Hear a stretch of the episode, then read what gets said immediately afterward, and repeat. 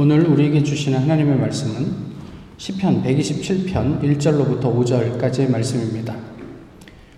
구약 성경 시편 127편 1절로부터 5절까지의 말씀을 이제 봉독하겠습니다.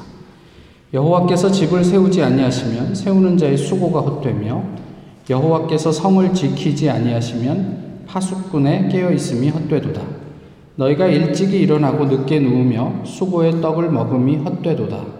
그러므로 여호와께서 그의 사랑하시는 자에게는 잠을 주시는도다.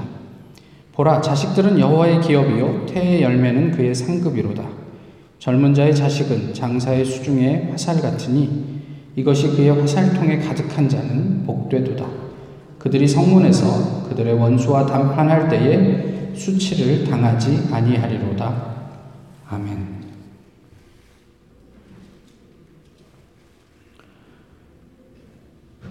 사람이 잠을 자지 않고 얼만큼 견딜 수 있을 것 같으십니까?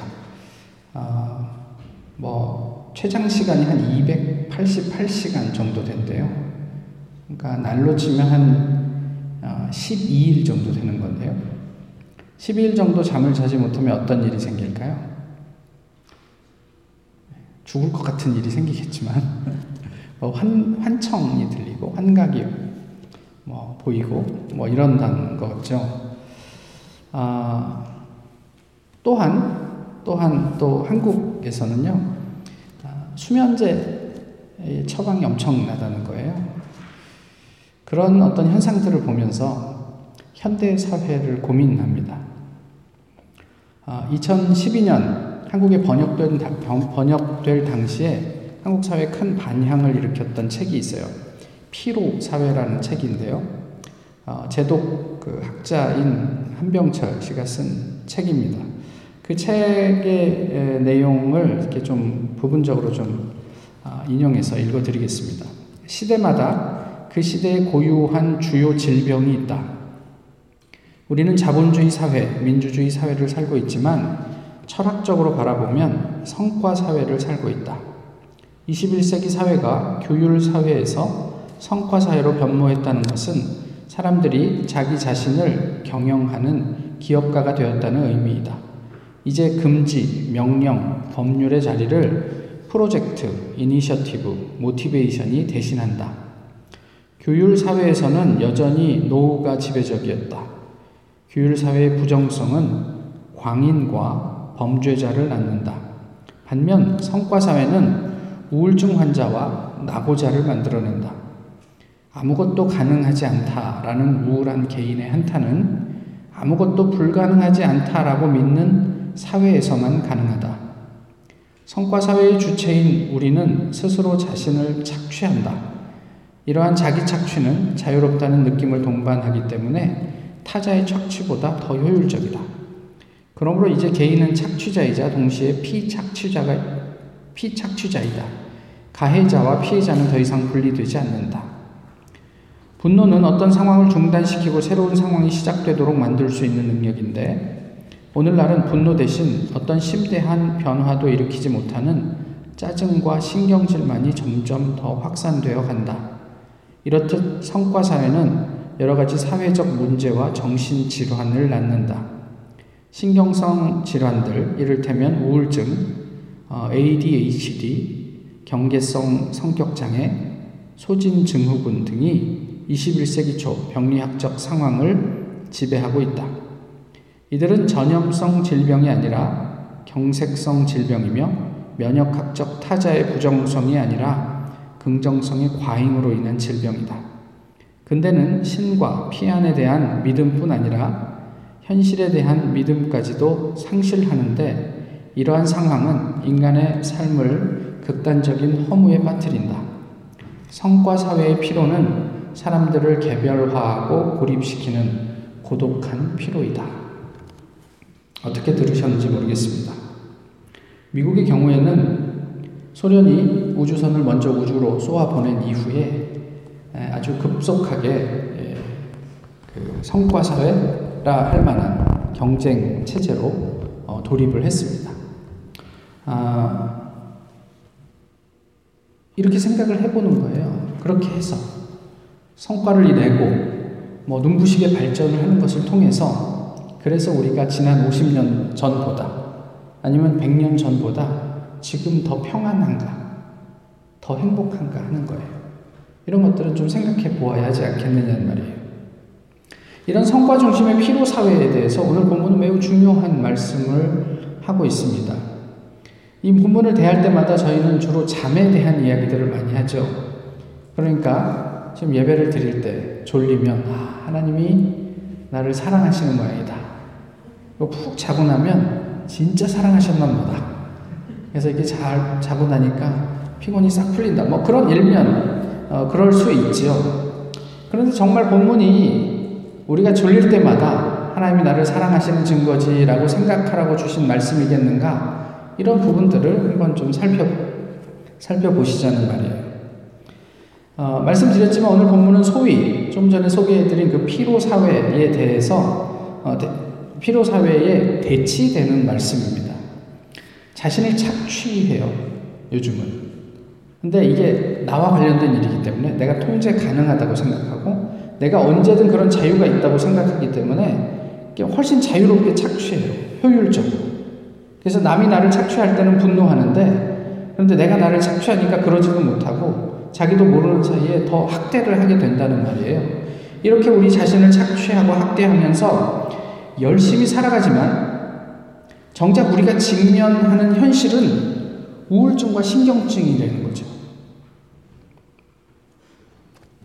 오늘의, 오늘 본문에서 나온 단어를 참고해서 이야기를 해보면 우리가 직면하는 현실은 불면이에요, 불면. 잠을 못 잔다는 말이죠. 참 난, 난감한 일입니다. 좋아지려고 하는 일인데 더 행복해지려고, 더 인정받고 유력해지려고. 그러니까 내가 결과적으로 사람들 앞에서 뭐, 뭐 괜찮은 삶을 살려고 하는 일인데 실제로 우리가 직면하는 일은 이런 난감한 일들이란 말이죠. 그런데 주의할 것은 뭐냐면요. 우리가 성실하게 살아가는 것 자체가 문제가 아니에요. 그건 아무 문제가 되지 않아요. 그런데 그러한 최선의 삶에 하나님이 빠지면 문제가 되더란 말이에요. 잠을 줄여서 열심히 살아가면서 그것이 하나님이 원하시는 삶이라 착각하기도 하고 또 때로는 자위하기도 하지만 사실은 하나님이 끼어들 틈이 없다면 우리가 무엇을 하든지 간에 성경은 그것을 헛것이다. 이렇게 말씀하고 있는 거예요. 하나님 없이 박사 되면 뭐 하겠습니까? 박사 자체가 가지는 의미가 있죠. 없다고 말씀 안 드려요. 그렇지만 하나님이 우리에게 묻는 거예요. 나 없이 박사 받은들 무슨 의미가 있겠니? 우리가 하나님 없이, 하나님 빼고, 어, 세계에서 가장 부자가 된다고 한들, 갑부가 된다고 한들 도대체 무슨 의미가 있겠니? 이렇게 묻는 거예요. 하나님 없이 내 커리어에 남들이 부러워할 만한 경력이 쌓인들 뭐가 좋겠니? 오늘 본문이 우리에게 그런 부분을 묻고 있어요. 그렇게 불안과 우울을 반복하며 열심히만 살면 된다고 하는 세상, 그 세상은 또 오늘 우리에게 어떤 의미가 있느냐는 말이에요. 1, 2절을 또 다른 각도에서 보면요. 자지 못하고 또 쉬지 못하는 그러면서 우리가 무엇이라고 우리의 삶을 어, 변호하든지 간에 그러한 상태가 곧 하나님 결핍, 그러니까 하나님이 빠진 그런 어떤 삶을 드러내는 것은 아닐까 싶은 거예요. 불면은요, 대개 불안과 근심의 현상이죠. 우리 내적인 어떤 불안과 근심이 뭐 어떤 모종의 작용을 해서 우리가 잠을 이루지 못하는 일들이 흔한. 그런데요, 이게 또 아이러니하게도 지나친 긍정 내지는 과잉된 자신감의 결과이기도 해요. 무슨 이야기냐면 나는 다 할 수 있을 줄 알았어요. 그래서 요즘 뭐 긍정의 힘 뭐 이런 이야기 많이 하잖아요. 자기 개발서들이 다 그런 이야기들이에요. 우리가 스스로 긍정하고 자기 암시를 하면 우리가 계획하고 하려는 일들이 다 잘 될 것이다 이런 이야기예요. 거기다 하나님을 끌어대다가 이것이 하나님의 뜻이다 뭐 이렇게 이야기를 하는 거죠. 그런데 정말 그렇습니까? 어떤 사람은 그런 경우도 있겠지요. 하지만 많은 경우에 우리가 생각한 대로 세상은 움직이지 않는단 말이에요. 우리가 아무리 자신감이 충천해도 우린 초인이 될 수가 없어요. 내가 한 번 마음 먹고 288시간을 안 자고 내가 하는 일에 집중할 수 있겠죠. 그 다음에 쓰러져서 288시간을 자야 하는 사람들이란 말이에요. 이게 도박과 같아요. 이, 이, 이 느낌이. 될 것 같아요. 한 번만 더 하면 잭팟이 터질 것 같아요. 그런데 우리가 직면하는 현실은 뭐예요? 망. 그러니까 거기에서 막 어떤 그런, 그런, 이런 불안함이 생기는 거죠. 우울하고 불안해요. 내가 할 수 있을 것 같고, 내가 이룬 것 같은 그 마음이 어쩌면 하나님이 우리 안에 들어설 자리가 없음을 보여주고 있는 것은 아닌가 싶은 거죠. 3절에서 5절이 이 1, 2절을 구체적인 예를 들어 설명하고 있습니다. 3절에서 5절은 무슨 이야기를 지금 하고 있죠? 자식 이야기를 하고 있어요. 그러니까 이게 무슨 가정과 자식과 관련된 이야기인가 싶지만 아니에요. 1, 2절은 무슨 이야기를 하고 있다고요? 하나님 얘기를 하고 있어요. 하나님 없이 무슨 의미가 있겠니? 라고 하나님께서 물으시고 자식이 우리의 힘의 근원인데 그 자식을 누가 허락하세요? 하나님이 허락하세요. 특히나 그때 당시에는 하나님이 허락하셔야만 자식이 생겨요. 그러니까 우리는 자식이 많으면 아 든든하다. 고대 사회는 인구가 많은 게 힘이니까. 그래서 자식이 많은 사람이 전통에 화살통에 화살이 많은 사람처럼 이렇게 군사적으로 여러 가지 면에서 힘이 있는 것으로 묘사되는데 실제로 그 이면에 누가 존재하고 있느냐라고 묻는 거죠. 결국 하나님 이야기를 3절에서 5절에 하고 있는 거예요. 근데 이 3절에서 5절이 무슨 말로 시작을 해요? 보라 이렇게 하잖아요. 이 보라가 뭐라고요? 설마 펄플이라고 얘기하시는 분 없겠죠? 예, 주목이라고 며칠 전에 말씀드렸잖아요. 주목해서 보라. 자식이 많은 사람들이 원수들 앞에서 수치를 당하지 않고 이렇게 뭐 이렇게 이렇게 이렇게 힘을 챙길 수 있는 것 그 이면에 자식이 아니라 그 이면에 하나님이 있다는 것을 주의 깊게 지켜보라, 주목해보라. 하나님께서 그런 말씀을 하고 계시는 거예요. 지금도 그래요. 의술이 임신을 돕지만 또 그렇다고 의술만으로 모든 사람이 자녀를 가질 수 있는 것도 아니에요. 그게 얼마나 번거롭고 복잡하고 힘든 과정인지 경험해 보신 분들만 알죠. 이것은 여전히 쉽지 않은 신비예요.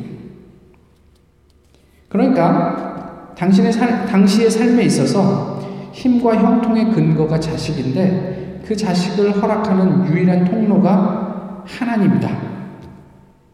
이걸 말씀하시면서 원수 이야기를 하시는 원수의 의미가 무엇이든 그것이 우리가 사는 세상이든 아니면 진짜로 나에게 어떤 잘못을 한 내가 원수라고 생각하는 어떤 사람이든지 간에 그때 그 원수와, 원수와 우리가 겨룰 때 무엇으로 판가름이 나느냐? 자식이 많은 사람이 이기지 않느냐? 수치를 당하지 않지 않느냐? 그런데 하나님은 그 이면에 내가 그것을 허락한 그 존재가 아니냐? 이렇게 우리에게 말씀하고 있는 거죠.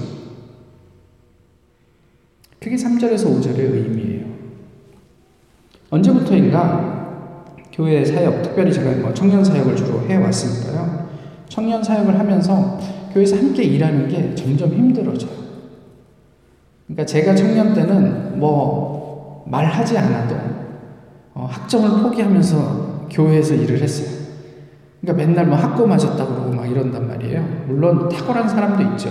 학교도 탁월하게 잘하고 교회 일도 잘하는 분도 있지만 교회 일 자체가 뭐 이렇게 이렇게 뭐 선택을 해야 되는 옵션이 아니었어요. 저도 사, 어, 한 3년 동안 조장을 했는데 제발 요거는 조장이 너무 많으니까 한 턴만 쉬어라 하는 때를 제외하고는 단 한 번도 쉬지 않고 조장을 했던 것 같아요. 대학 시절에. 근데 어느 순간부터인가 그게 점점 저에게도 부담스러워, 부담스러워요. 부탁하는 것도 부담스럽고 또 부탁을 받는 분들도 부담스러워하는 것 같은 느낌이 들었어요. 다양한 이유가 있겠지요만은 그렇지만 그 안에 어쩌면 어, 특별히 우리 타운에서 학업에 대한 부담을 가지 그, 그 그런 교회 일로 인해서 학업에 대한 부담을 지고 싶지 않은 것도 어떤 하나의 중요하고 큰 이유가 되지 않았을까 싶은 생각도 해봐요. 근데 좀 더 이제 정직하게 이야기를 해보면 나에게 별로 이익이 되지 않는 일에는 관여하고 싶지 않은 우리의 이기적인 마음도 작용하고 있지 않았을까 싶기도 해요.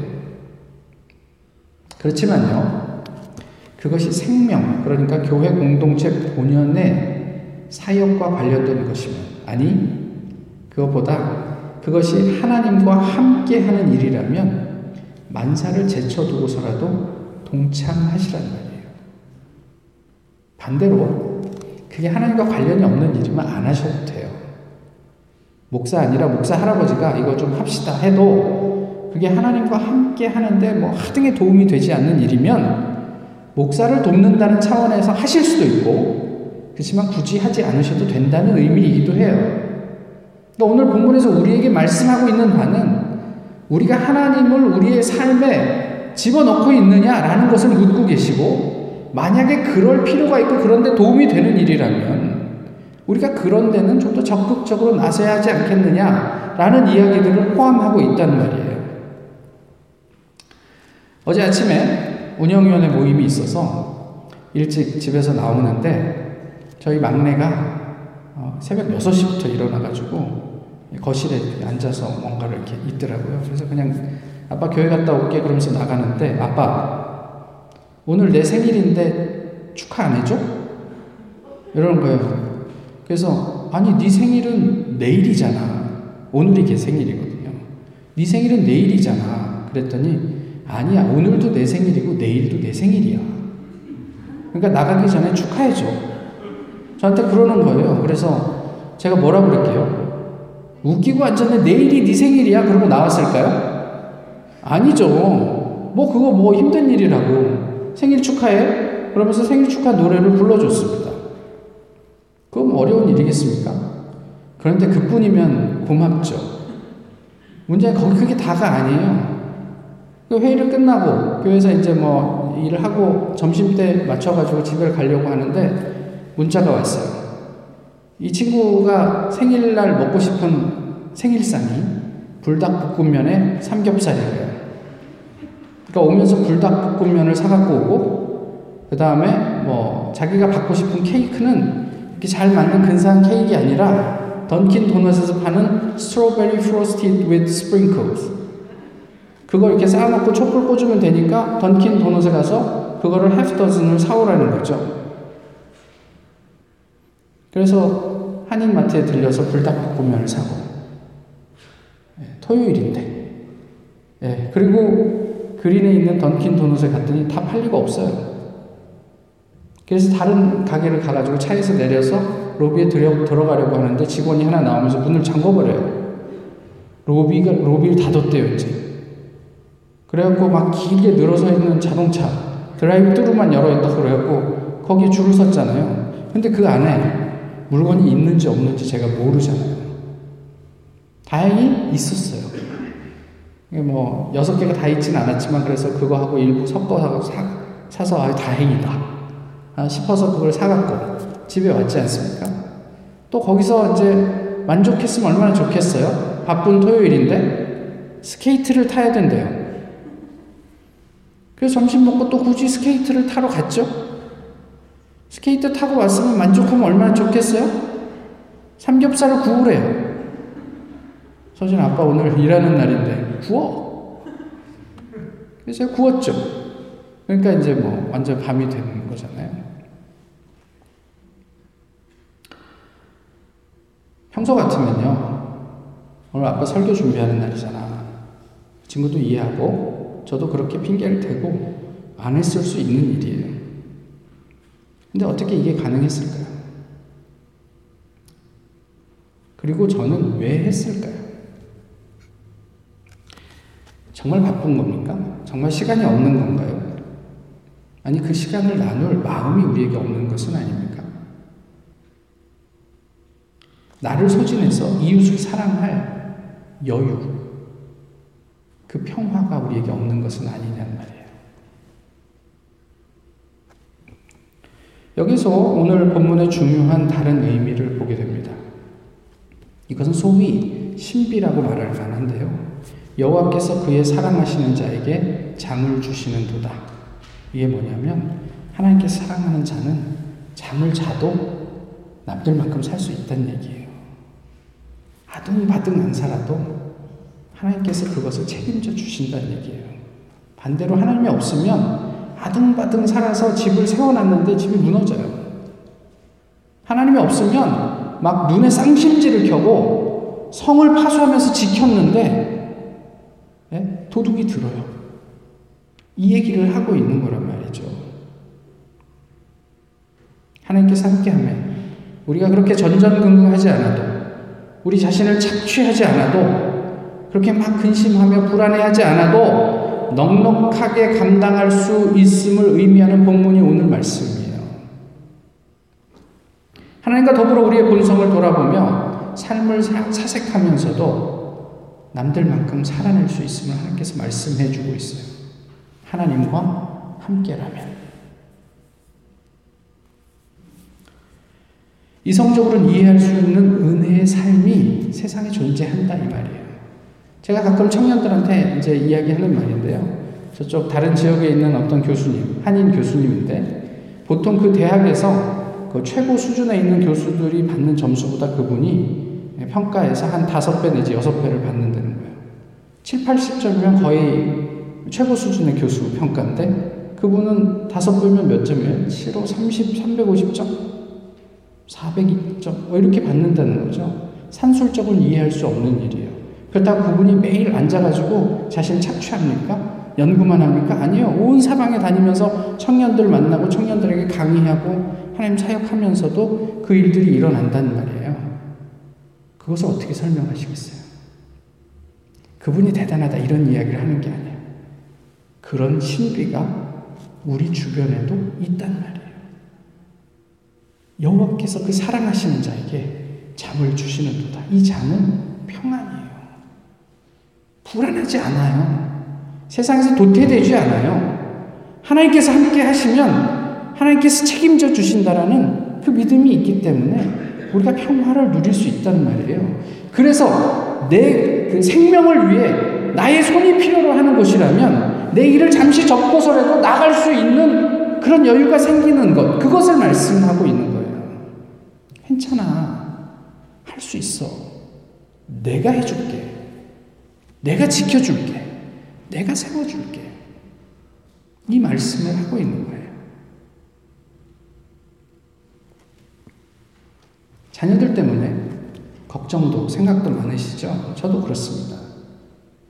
예, 뭐 어디만 멀리 간다 그러면 뭐 LA를 뭐 넌스톱으로 자지 않고 가겠다고 그러면 야 그게 가능하냐 싶지만 또 저 스스로 이렇게 생각을 합니다. 그때마다 하나님께서 죄를 통해서 이루실 비전이 있겠지. 내가 걱정한다고 될 일이 아니겠지. 그러면서 제 마음을 그냥 정리하는 거예요. 우리 자녀들이 너 뭐 이것도 준비해라 저것도 준비해라가 아니라 하나님과 함께 할 수 있도록 도와주십시오. 그러면 하나님께서 우리 자녀들의 집을 세워 주실 겁니다. 우리도 그래요. 뭐 우리 뭐 여러 가지 뭐 우리 자신의 삶이 뭐 불안도 있고 뭐 미래에 대한 걱정도 있지 않겠습니까? 그럼에도 불구하고 우리 자신의 삶을 하나님과 우리가 함께 하고 있는지 늘 살피시란 말이에요. 그리고 그 하나님과 함께 하세요. 그러면 하나님께서 우리의 성을 지켜주실 거란 말이에요. 아까 소개해드렸던 피로사회의 마지막 부분에 뭐 아주 짧게지만 어 뭐 대안, 대안 같지 않은 대안 이야기를 하는데 성과 사회의 문제점에 대한 해답 중 하나로 한트케는 피로에 대한 실론에서 근본적 피로를 제시하는데 이는 탈진적인 피로가 아닌 새로운 것을 창조해낼 수 있는 영감적 피로다. 근본적 피로는 오히려 특별한 능력으로 묘사된다. 그것은 영감을 준다. 피로의 영감은 무엇을 할 수 있는지보다는 무엇을 내버려 두어도 괜찮은지에 대해 더 많은 것을 말해준다. 한특혜는 이를 두고 눈 밝은 피로라고 말한다.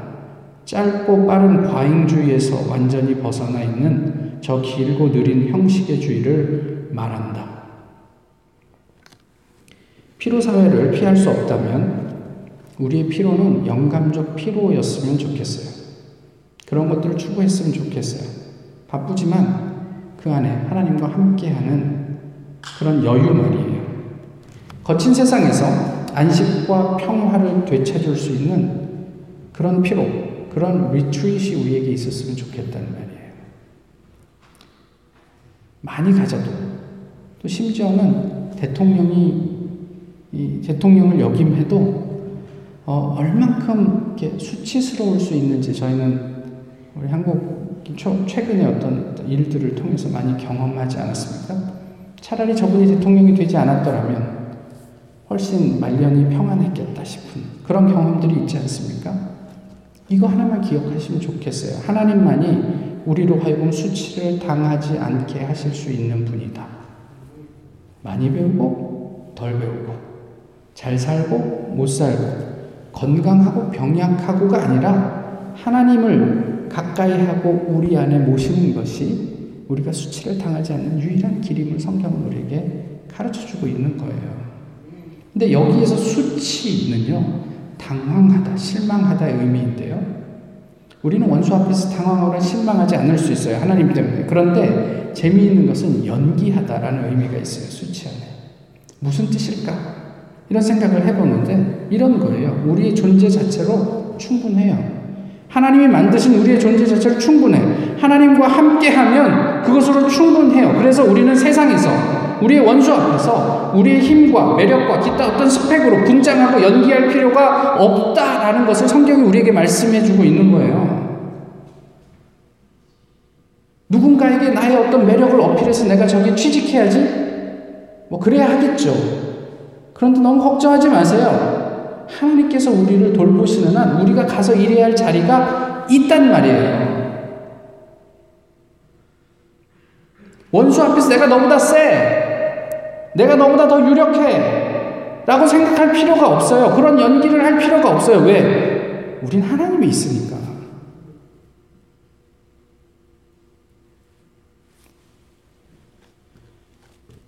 우리 스펙이 하나님 한 분이면 충분하지 않습니까? 우리의 능력이 성령님과 함께하면 그것으로 넉넉하지 않을까요? 우리의 필요가 예수님의 사랑 안에서 넉넉하게 채워지지 않겠느냐는 말이에요. 오늘 본문을 쓴 솔로몬의 아버지가 누구입니까? 다윗이잖아요. 다윗이 시편 4편에서 이렇게 이야기를 하고 있어요. 내가 평안히 눕고 자기도 하리니 나를 안전히 살게 하시는 이는 오직 여호와의 신이이다. 내가 평안히 눕고 자기도 하리니 나를 안전히 살게 하시는 이는 여호와의 신이이다. 이 다윗의 신앙이 솔로몬에게 전해진 것 같아요. 여호와께서 그 사랑하시는 자에게 잠을 주시는도다. 우리 예수님께서 우리에게 이런 말씀을 하십니다. 평안을 너희에게 끼치노니 곧 나의 평안을 너희에게 주노라. 내가 너희에게 주는 것은 세상이 주는 것과 같지 아니하니라.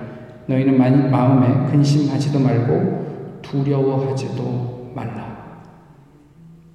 하나님께서 우리에게 허락하신 기회, 시간, 어, 이런 것들을 성실하게 감당하십시오. 성실하게 감당하시되 세상의 도전에 당황하지 마십시오. 오직 하나님을 더해서 하나님께서 우리에게 허락하시는 잠, 그 평안을 넉넉하게 누릴 수 있게 되기를 바랍니다. 하루아침에 달라지진 않을 수 있죠. 그렇지만 끊임없이 우리의 삶에 하나님을 초청하시고 내가 그 하나님과 동행한다면 하나님께서 우리의 집을 세우시고 우리의 성을 지켜 주실 것입니다. 기도하겠습니다. 좋으신 주님, 오늘도 주님 앞에 서게 하시고 예배하게 하시면 감사합니다. 허락하신 말씀을 통해 저희, 저희에게 또 어, 각자에게 필요한 깨달음을 허락해 주시기를 원합니다. 하나님과 더불어 깊이 동행하는 주님의 백성 되게 하시고 그 안에서 주님께서 허락하신 마련하신 그 평화를 그 잠을 넉넉히 누리는 저희 모두 되게 하옵소서. 예수 그리스도의 이름으로 기도하옵나이다. 아멘. 찬송가 85장입니다.